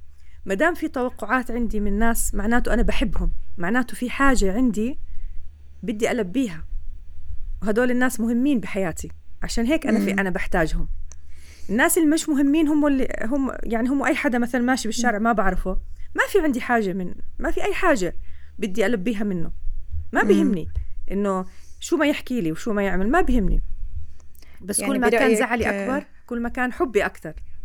اوكي، يعني برأيك دكتورة الاهتمام بينطلب؟ طبعا بينطلب، هذا دائما خلاف، الاهتمام ما بينطلب خاصة احنا البنات، يعني بالنسبة لنا بدهم آه. بدنا طرف ثاني يفهم علينا ايه بالضبط. ايوه بالضبط. ليش احكي لك انت مش عارف انه انا بدي هذا الاشي بالضبط؟ اسمع، وانا بعرف دايماً شو بدهم. جنة واضح هي بد... بدها تصحى متأخر ويكون صاحي قبليها بساعة، حضر فطور وجاب لها الفطور على التخت، تمام؟ بعدين يطلع على شغله، وبآخر الدوام يرجع يجيب لها ورد، وبآخر الشهر يدفع راتب الشغالة. هذا المطلوب بس. بس أشياء بسيطة. طيب طيب طيب هلا بعد الخطوة الثانية إيش ممكن نعمل؟ إنه إن إن نحاول نطبق هاي التوقعات مش كل يوم مش ضروري كل يوم، بس لو مرة لو يوم. لو يوم لأنه ممكن إشباع هاي الحاجة يصير حتى لو مرة واحدة. يعني مجرد ما صارت مرة خلاص أنا ش... أنا وصلتني رسالة الاهتمام أو رسالة الحب والمودة اللي أنت بدك تحكي لي، خلاص فانتهى. يعني أنا أنا مش إني برضو متطلبة بس إنه بدي إياها كل يوم، بس يمكن أنا صرت متطلبة لأنه ما شفت أي حاجة تلبت، ما في اهتمام مم. أصلا بإنك تسمع شو هي حاجتي، وهذا هو الأخطر. والأخطر منه إن أنا أعبر عن حاجتي وما فيش أي validation من الطرف الثاني. يعني validation حاسة إشي اللي هو اللي هو اللي هو المصادقة على مشاعري، تصديق شعوري أو تصديق حاجتي، إنه بطلع يعني لك ممكن... تشعر هذا الشعور هيك. أيوة يعني. أيوة، وبطلع لك تاخد هاي الحاجة. أو أنا آسفة كتير إنه أنا كل هاد يعني أنا ما كنت مقصر، والله ما كنت منتبه، معك حق مثلا. مم. خلص إن شاء الله بكرة بدنا نطلع نفطر مع بعض، إذا بلشنا. يعني كان في تصديق. العكس هو الانفاليديشن، انك انت تحكي لي بالله جد يعني من كل عقلك كثير هسه تركتي كل هالدنيا وكل هالمشاكل اللي بتصير بالعالم، وبس كل همك انك بدك تطلعي، هاي هي خلاص يعني يعني رحتي افطرتي معي خلاص يعني انتهت الدنيا، هاي هي. هذا اخطر بكثير، عشان هيك في ناس ما بيعبروا عن حاجاتهم لانه ما فيش بيئه فيها فاليديشن بحياتهم تصدق على تصادق على مشاعرهم ولا على حاجاتهم، مع انه الموضوع كثير زي ما حكيت لكم بسيط. وتخي... وتأكدوا انه عن جد هو بسيط، انا ما ببالغ، هو فعليا كثير بسيط. كثير في ناس لما يعرفوا ايش هي الحاجه اللي بدهم اللي بده اياها الطرف الثاني بيكتشفوا انه الموضوع كثير بسيط. طب بحكي لهم طب لو عملتها شو بصير؟ مرتك مثلا زعلانه او هيك وحتى بالجلسه، طب لو رحت بس جلست جنبها، بديش احكي لك اكثر من هيك، بس جلست جنبها، لو مسكت ايدها، لو هي بتحكي معك يعني بينت لها انك انت حزنان وفاهم مشاعرها، وشوفوا ايش بصير. حتى حتى جوا الجلسه بتبلش المشاعر تتبدد وتهدى وتخف، وتبلش الزوجه تحكي بطريقه فيها منطق اكثر. فاحنا عن جد كثير مقصرين، احنا في عنا بخل بالمشاعر. انا رايي يعني البخل مش بالفلوس، يعني اهم من بخل الفلوس هو بخل المشاعر. كثير عنا بخل، مع انه الكلمه الطيبه صدقه، وكل نظره احنا يعني من نظره الى اخيه نظره ود غفر الله له ذنبه. النظره، شوف تخيلوا فان بالك الكلمه، طريقه الكلام، التواصل، السؤال عن عن حدا معين، اشعاره بالاهتمام، الكلمه الحلوه اللي تحكي له اياها ترفع فيها معنوياته. أي شيء ممكن نعمله ممكن عن جد يعمل فرق بال... بالناس اللي حوالينا كلياتهم، مش بس بالأزواج يعني. فلو كانت هاي الثقافة تبلش تسود، رح نحس إنه إحنا قبل ما نسعدهم إحنا أسعدنا ذاتنا. عن جد حسينا صح. إن إلنا قيمة وإلنا أهمية وإلنا وجود، وإحنا على فكرة كلياتنا في جواتنا كلام جميل للناس اللي بنحبهم كلياتنا، بس كم واحد فينا بيحكي هاي الكلمات؟ كم واحد فينا عبر عنها؟ ولأي درجة عبر عنها؟ يمكن تكون الدرجة اللي جواته أكبر حتى من الكلام اللي بيحكيه لو حكى. فزي ما زي ما إحنا بنعبر عن اللي جواتنا ال يعني اللي اللي مش مناسب ومؤذي للطرف الثاني، كمان في كلمات حلوة ممكن نحكي له إياها. مستحيل في شخص بالدنيا ما نلاقي كلمات يعني مناسبة وفعالة إن نحكي له إياها ونرفع في نرفع فيها السلف السيم تبعه، مستحيل. طيب هل لازم أفهم سايكولوجية الطرف الآخر، بما أنه مثلا هو رجل، فإنه بيحكوا أنه مثلا رجال ممكن يكون عندهم بنفس الموقف اللي بيصير معي وبيصير معه تصرف معين، فبناء على هذا الإشي ممكن يصير عندنا اختلافات بالحياة لاختلاف يعني سايكولوجية الرجل والمرأة، فهل هذا إشي ممكن طبعاً. أنا أشتغل عليه قبل؟ مم. طبعا انت... كتير مهم إننا نفهم، لأنه فيه فعلا اختلافات. اتفضل أحمد. مم. أنت قصدك سايكولوجية الرجل بشكل عام والمرأة بشكل عام، ولا هذا الشخص آه. تحديدا؟ بشكل عام. لا بشكل عام. إحنا شوف إحنا مم. رجال بيرفكت ما بنغلط بشكل عام يعني، فهاي ما فيش داعي تفهمي أكثر منها. هي هي هاي أكبر غلطة عن المجتمع الذكوري. هي هي أكبر غلطة. أكبر غلطة هو عن جد. على سيرة الحكي اللي حكاه أحمد، موضوع الكبر. الكبر لما يكون موجود بين الأزواج، أنا برأيي دائما يعني هم الكبر والمكابرة والعناد، هدول أخطر ثلاث شغلات بالنسبة إلي بالزواج. يعني إذا كانوا موجودين بيكون أي حتى توجه باتجاه حل مشكلات أو خلافات بيكون غير فعال. طول ما هم موجودين فأنا ما بسمع أصلا الشر... ما بسمعهوش ولا شايفه، أنا بس عم بطلع على حالي، أنا شو بدي، بطلع على حاجاتي ومشاعري، ما بيهمني الطرف الثاني ولا بشوفه.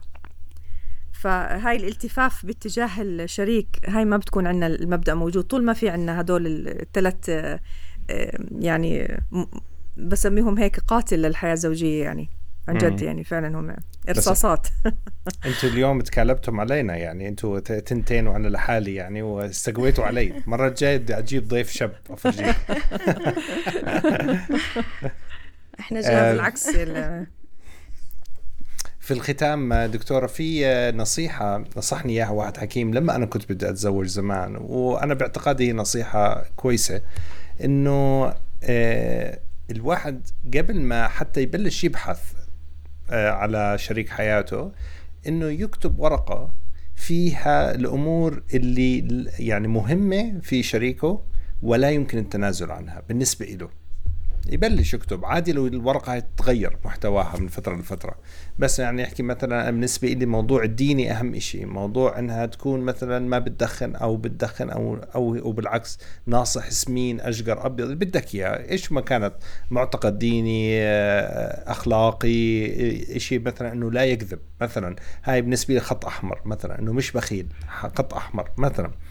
وبعدين يكتب الأشياء اللي بيحب تكون موجودة بشريكه، أه بفضل يعني، بس إن ما وجدها ممكن يشتغل على الموضوع يعني، بيقدر يتعايش معه.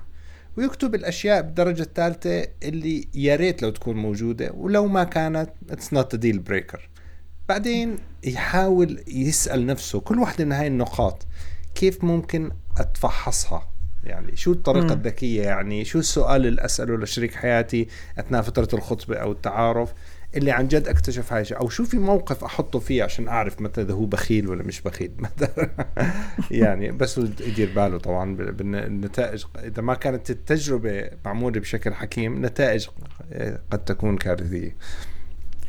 طبعا يعني هاي بقودنا لموضوع الأسئلة، والأسئلة جدا مهمة في فترة الخطبة أو التعارف اللي قبل حتى يعني الخطبة. الأسئلة بدها تكون أسئلة ذكية وعميقة، لكن بنفس الوقت ما تكونش هاي الأسئلة زي كأنه أنا كاتبة أسئلة وبدي أسألها وأستنى مم. جوابها وبين زي كأنه تحقيق.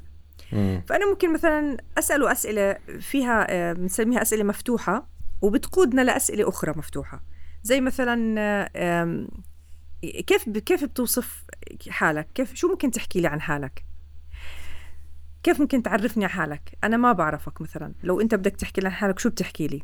ممكن تسأله مثلا كيف بتقضي أوقات فراغك، طبعا حسب الاهتمامات اللي ذكرتها أحمد، إنه في أنا عندي حاطة لستة مثلا مهمة جدا إنها تكون موجودة بهذا الشخص، أو في ريد فلاجز هدول إذا كانوا موجودين. أنا فأنا من البداية يعني بدي أكون عارف إنه أنا ما بدي أختار شخص يكون عنده هاي الصفات اللي أنا ما بتمنى أنها تكون موجودة، لأنها مهمة كتير.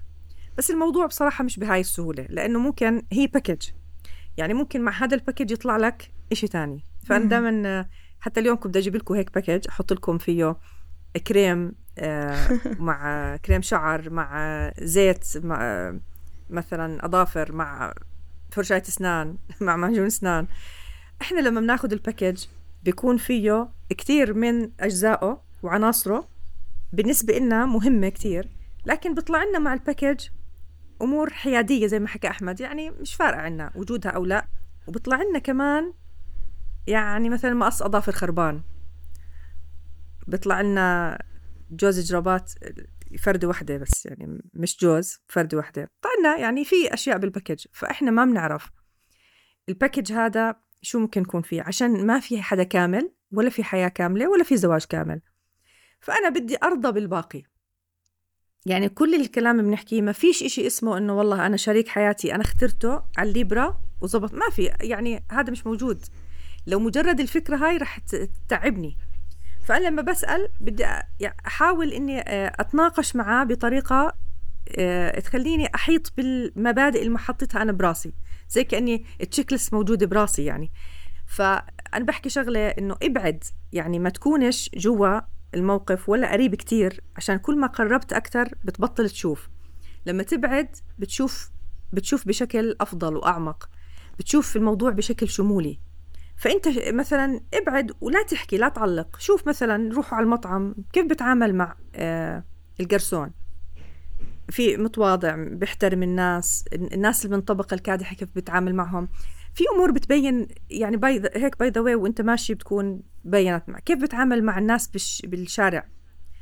آه بس واحد يكسر عليه بالسيارة شو بسوي، كيف طريقة تعامله معه. في في في شغلات غصب عنه رح تطلع. قد ما حاول الإنسان يمثل مش رح يقدر يمثل دايما. في آه أحد الشركات الكبيرة بت... بس يعملوا مثلا مقابلات عمل، بيحاولوا إنهم يتعمدوا إنهم يسيئوا بشكل أو بآخر للشخص اللي بده يجي قابل. يعني زي مثلا بيحكوا لواحد وامشي بالصينية وفيها عليها قهوة ومي، وانت ماشي اخبط فيه بالغلط يعني قبل ما يفوت على مقابلة. وفي كاميرا طبعا بترصد كل ملامح وجهه وكل التفاصيل اللي هو ممكن يعملها وكيف ردة فعله. فبيكوب عليه مثلا المي، بحكي له أنا آسف آسف والله مش شايفك وهي، فمثلا بحكي له شو هاد، بصرخ عليه، بيعرفوا انه كيف بتعامل مع الناس آه. مثلا اه او بسب او الى اخره. او مثلا ممكن يعصب كثير وما يقدرش موده يتغير وما يقدرش يكمل المقابله يدخل على المقابله. ففي شغلات مهما حاولنا رح تبين. عشان هيك فتره الخطبه بدها تكون طويله بالقدر الكافي اني انا اتعرف على تفاصيل يعني اضافيه واساسيه وجوهريه بحياه هذا الشخص. الاسئله العميقه زي مثلا انت إيش ناوي تعمل بحياتك، إيش أكتر أكتر مثلا وظيفة أو بوزيشن أنت حابب توصله، كيف بتتخيل حالك بعد مثلا عشرين سنة، آه شو مخاوفك من بالمستقبل لما تكبر بالعمر؟ آه شو بتتمنى تعمل لما تكون مثلا عمرك آه بالستين؟ شو خطتك إذا عندك خطة؟ هلأ طبعا أنا هاي الأسئلة اللي بحكي لكم إياها هي أسئلة أعتبروها نموذجية، ومش دايما هاي الأسئلة بتكون مناسبة. ليش؟ لأنه يمكن إذا أنا بتهمني إذا أنا بتهمني واحد تاني ممكن ما بتهمه، عشان هيك مش مهم يسألها لشريك حياته، لأنه هو أصلا مش بهذا العمق. يمكن هذاك الشخص بالنسبة له هو إنسان بسيط، بس بحكي لك إنه آه أنت أنا بحب مثلا أغير جو، بحب أطلع مثلا كل أسبوع هيك أمشي بالشارع، ولا مثلا أروح مطعم ولا هيك. أنت بتحب هاي الأمور ولا لا؟ أنا بحب مثلا يعني إلي أصحاب كثير وعلاقاتي فيهم كثير قوية، بحب أضل أشوف أصحابي كل أسبوع، بحب أشوفهم مرتين. الأمور عنده بسيطة، فهو يسأل عن الأمور اللي بتهمه. عشان هيك أنا مش مع لتجهيزي لهاي الحلقة بصراحة صار في عندي هيك شوية صراعات إنه إيش أهم مواضيع إحنا بدنا نحكي فيها. النت مليان بموضوع المعايير اللي بدنا نناقش فيها شريك الحياة، مليان بإيش بصفات الزوج الصالح ولا الزوج الصالحة. الموضوع مش هيك، لأنه إذا كان الشخص نفسه هو يعني ما عنده مثلا قيم دينية، كيف بدي أحكي له إنه الزوجة الصالحة اظفر بذات الدين تربة يداك؟ ما بقدر أحكي له هيك، لأنه أصلا هو ما بيهمه الدين، فهو ما رح يكون سعيد مع واحدة متزو... متدينة مم. والعكس صحيح. فالمعايير مش ثابتة. إحنا ما بهمنا إنه هاي المعايير الأيديا اللي تكون موجودة عند الكل، لا، إحنا بهمنا إنه الشخص ياخد القرين المشابه له اللي ممكن ينسجم هو إياه.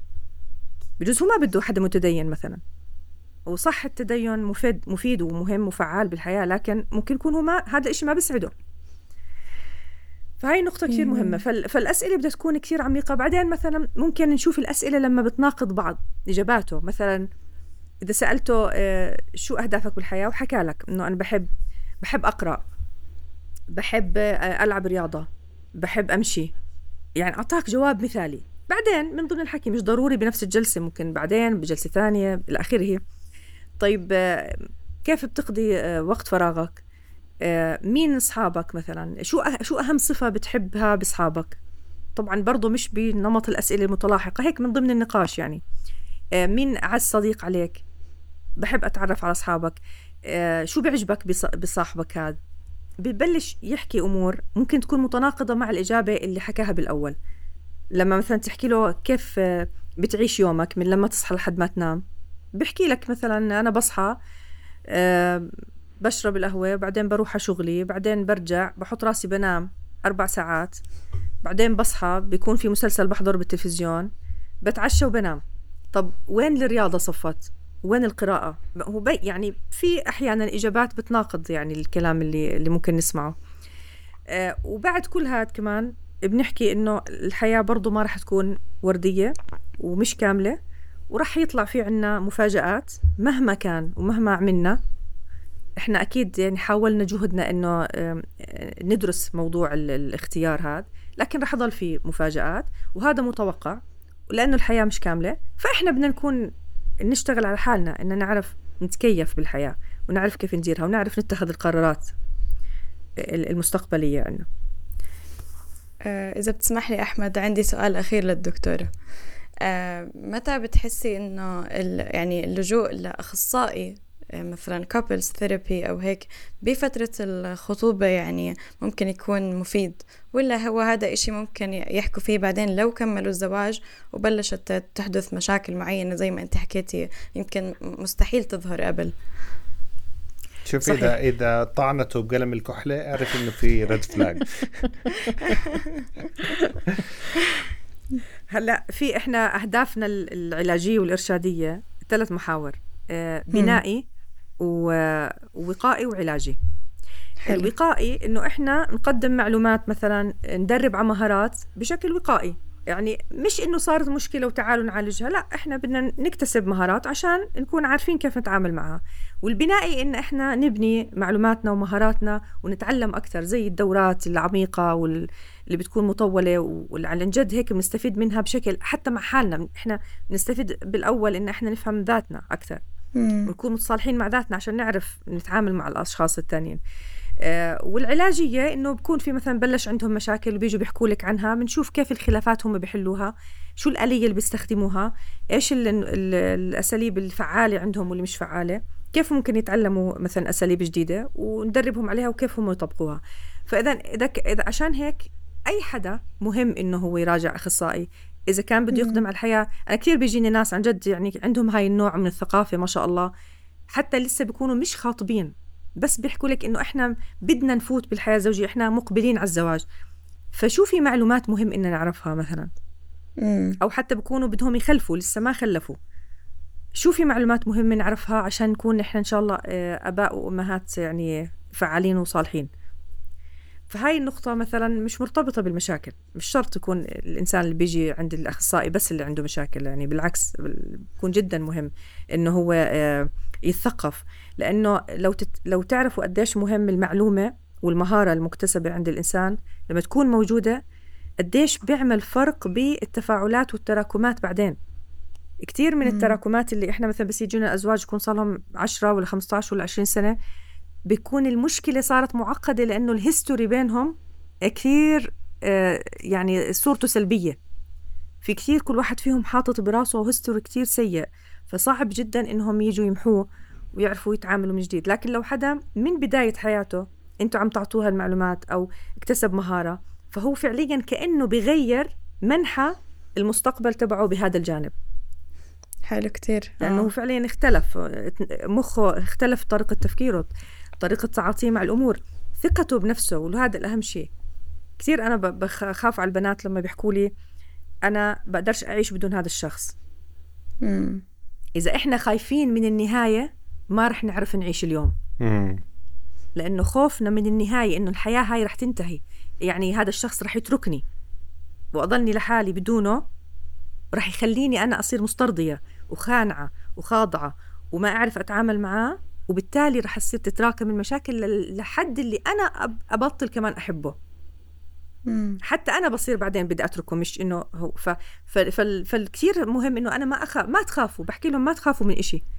أهم شيء علاقتك أنت مع نفسك تكون متوازنة، وعلاقتك مع الله متوازنة، أهم شيء، وأي إشي تاني بصير أسهل. حتى حتى شريك الحياة لما بيشوف البنت آه واثقة من نفسها وشاعرة بقيمتها وبعد تعرف إنه ما في شيء رح يأثر على قيمتها، هو حتى بصير يحترمها أكتر، وبصير يعرف كيف يحط حدود بالتعامل معاها.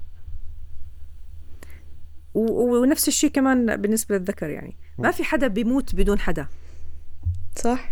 أنت بدك تشعر إنك أنت قوي حتى لو هذا الشريك مش معك، لأنه أصلا مش مضمون وجوده معك، مش بس بالانفصال، ممكن يكون بوفاة، بأي بأي شكل ممكن يبعد عنك، ممكن سفر، فبدك ممكن تكون أنت عندك شاعر بالأمان مع ذاتك قبل ما تشعر بالأمان مع الطرف الثاني. اللي مش شاعر بالأمان مع ذاته، هي ذاته هي اللي عايشة معاه دايما أربعة وعشرين ساعة بسبع أيام لحد ما يموت، بتضلها ذاته شغالة معاه، ما فيش ما فيش مفر. أي حدا تاني إحنا ممكن نبعد عنه، بدها بطارية دراسل هاي تدوم وتدوم. تعرفي في موعظة يعني بحكيها لأصدقائي اللي وقت ما بيجي يتزوجوا هيك، إنه في فترة الخطبة أو فترة التعارف بيكون أنت في مرحلة استكشافية، وزي كأنه أجر قدام وأجر وراء. هل هذا الأمر اللي رأيته في شريكي هل هو أمر بدعيني أني أنسحب ولا أستمر، أنسحب ولا أستمر؟ بضلوا هاي التساؤلات موجودة طول فترة التعارف أو الخطبة. أه ولكن بعد كتب الكتاب مباشرة فورا بتصير أي إشي بتشوفه ما بيعجبك تفكيرك بتغير في لحظة في لحظة، بدل ما تفكر إنه أنسحب ولا ما أنسحب بصير تفكر أنا كيف ممكن أتعايش مع هذا الإشي. آه بصير تفكيرك اختلف، وإحنا بنعرف إنه مستحيل زي ما حكيتي أنت بالحلقات السابقة إنه اثنين يتجوزوا وما يختلفوا وما يصير مشاكل، عادي، هذا زي ما بيحكوا سولت اند بيبر، يعني هاي بهارات الزواج يعني. آه لازم تصير خناقات. فمرات بكون يمكن من الحكمة أنت وأنت لسه فترة التعارف تسأل نفسك السؤالين، يعني أستمر ولا ما أستمر، وتسأل نفسك لو بدي أستمر هل بقدر أتعايش مع هذا الإشي. يعني بدامك راح تصير تفكر هيك في المستقبل القريب، اسأل نفسك اليوم هذا الإشي، هاي الخصلة، هذا السلوك، هل أنا بقدر أتعايش معه ولا ما بقدر أتعايش معه. صحيح طبعا اكيد يعني نقطة كثير مهمة يعني حكيم أنا بعجبك يعني آه ما شاء الله عليك احنا أطلنا اليوم الحديث ممتع كثير بس عشان ما نطول على الناس أكثر إذا أي حدا منكم بحب يحكي إشي في الختام تفضل المايك معك دكتورة يعني أنا شايفة خلاص إن شاء الله إنه غطينا الموضوع بشكل عام لكن إذا في مجال إنه يكون في أسئلة وبحبوا نعمل حلقة إضافية عليها لأنه موضوع شريك الحياة موضوع مهم بصراحة كثير يعني جدا مهم. حكينا أهم قرارين بحياة الإنسان قرار المهنة وقرار الزواج لأنه حياته بترتبط فيهم كثير. فإذا كان في أسئلة أخرى يعني إحنا زي ما حكينا ما بدنا نكون تقليديين لأنه مليان بالنت معلومات عن هذا الموضوع سحب بشكل عام وبس اللي بال بالنهاية بدي أحكي عن موضوع العقل العقلي العاطفي والعقل المنطقي. إذا إحنا فكرنا بعاء واحد منهم بدون ما نعمل توازن بينهم الاثنين قرارنا بيكون مش فعال أبدا. فعشان نكون يعني متوازنين بدنا نتخذ القرار بالعقل الحكيم اللي هو دمج بين عقلنا العاطفي وعقلنا المنطقي. ما بصير أتزوج بس بالمنطق ولا أتزوج بس بالعاطفة فأنا بدي أكون وازنت بينهم, بينهم الاثنين. وهذا أحياناً اللي بيسبب المشاكل اللي حكت دانيا إنه كيف بعدين ممكن ينفصلوا بعد فترة طويلة من الخطبة يعني لأنه ما بيكون قرارهم حكيم وبيكونوا شايفين مشاكل داخل الخطبة وبيحكوا يلا بعدين مش مشكلة بتتصلح. في نقطة هون جوهرية بتخوف شوي إذا كان الواحد مش منتبه لها اللي هي خوف من الرفض. أحياناً خوف, دل... خوف الإنسان من الرفض بخليه يحكي لا لا أنا بخير زي ما تفضلت أحمد إنه بقنع حالي إنه لا يعني مش مشكلة هاي شغلة بسيطة بتحملها يعني عادي لأنه أنا تورطت أنا طلعت بهالمركب فبدأ أبلش أتكيف فيه. فبيكملوا لغاية الزواج وبعد الزواج الأمور بتصير طبعا زيادة. عشان هيك دائما بنحكي خبي شوي بالطاقة للمستقبل لأنه الحياة الواقعية فيها مفاجآت وفيها أمور بتصير أنا ما كنت بكون متوقعها ولا بكون عارف كيف أتعامل معها. فخلي شوي من قدرتي ومهاراتي إني أقدر أستخدم هاي القدرة بعدين لأن رح أحتاجها يعني. الكلام حكيم جزاك الله خير. دانيا أنا بشكر دكتورة جنى على الحلقات الممتعة وعلى إثراءنا عن جد بمعلومات فعليا ما بتلاقيها من مصدر موثوق عادة يعني صح زي ما حكيتي مليان معلومات بس من كتر ما مليان معلومات صار في هيك نويز تشويش حوالين الواحد إنه مش عارف وين الصح وصرنا حتى نحط مرات ستاندردز ممكن ما إلها داعي باختيار شريك الحياة. فأنت اليوم يعني هيك عملتينا توازن عرفنا الأشياء اللي لازم فعلا نفكر فيها. إن شاء الله كل التوفيق لكل الناس إن شاء الله. شكرا لكم شكرا مستمعينا على حسن الاستماع اللي وصل لساعة ونص ونراكم في الحلقة القادمة إن شاء الله. السلام عليكم.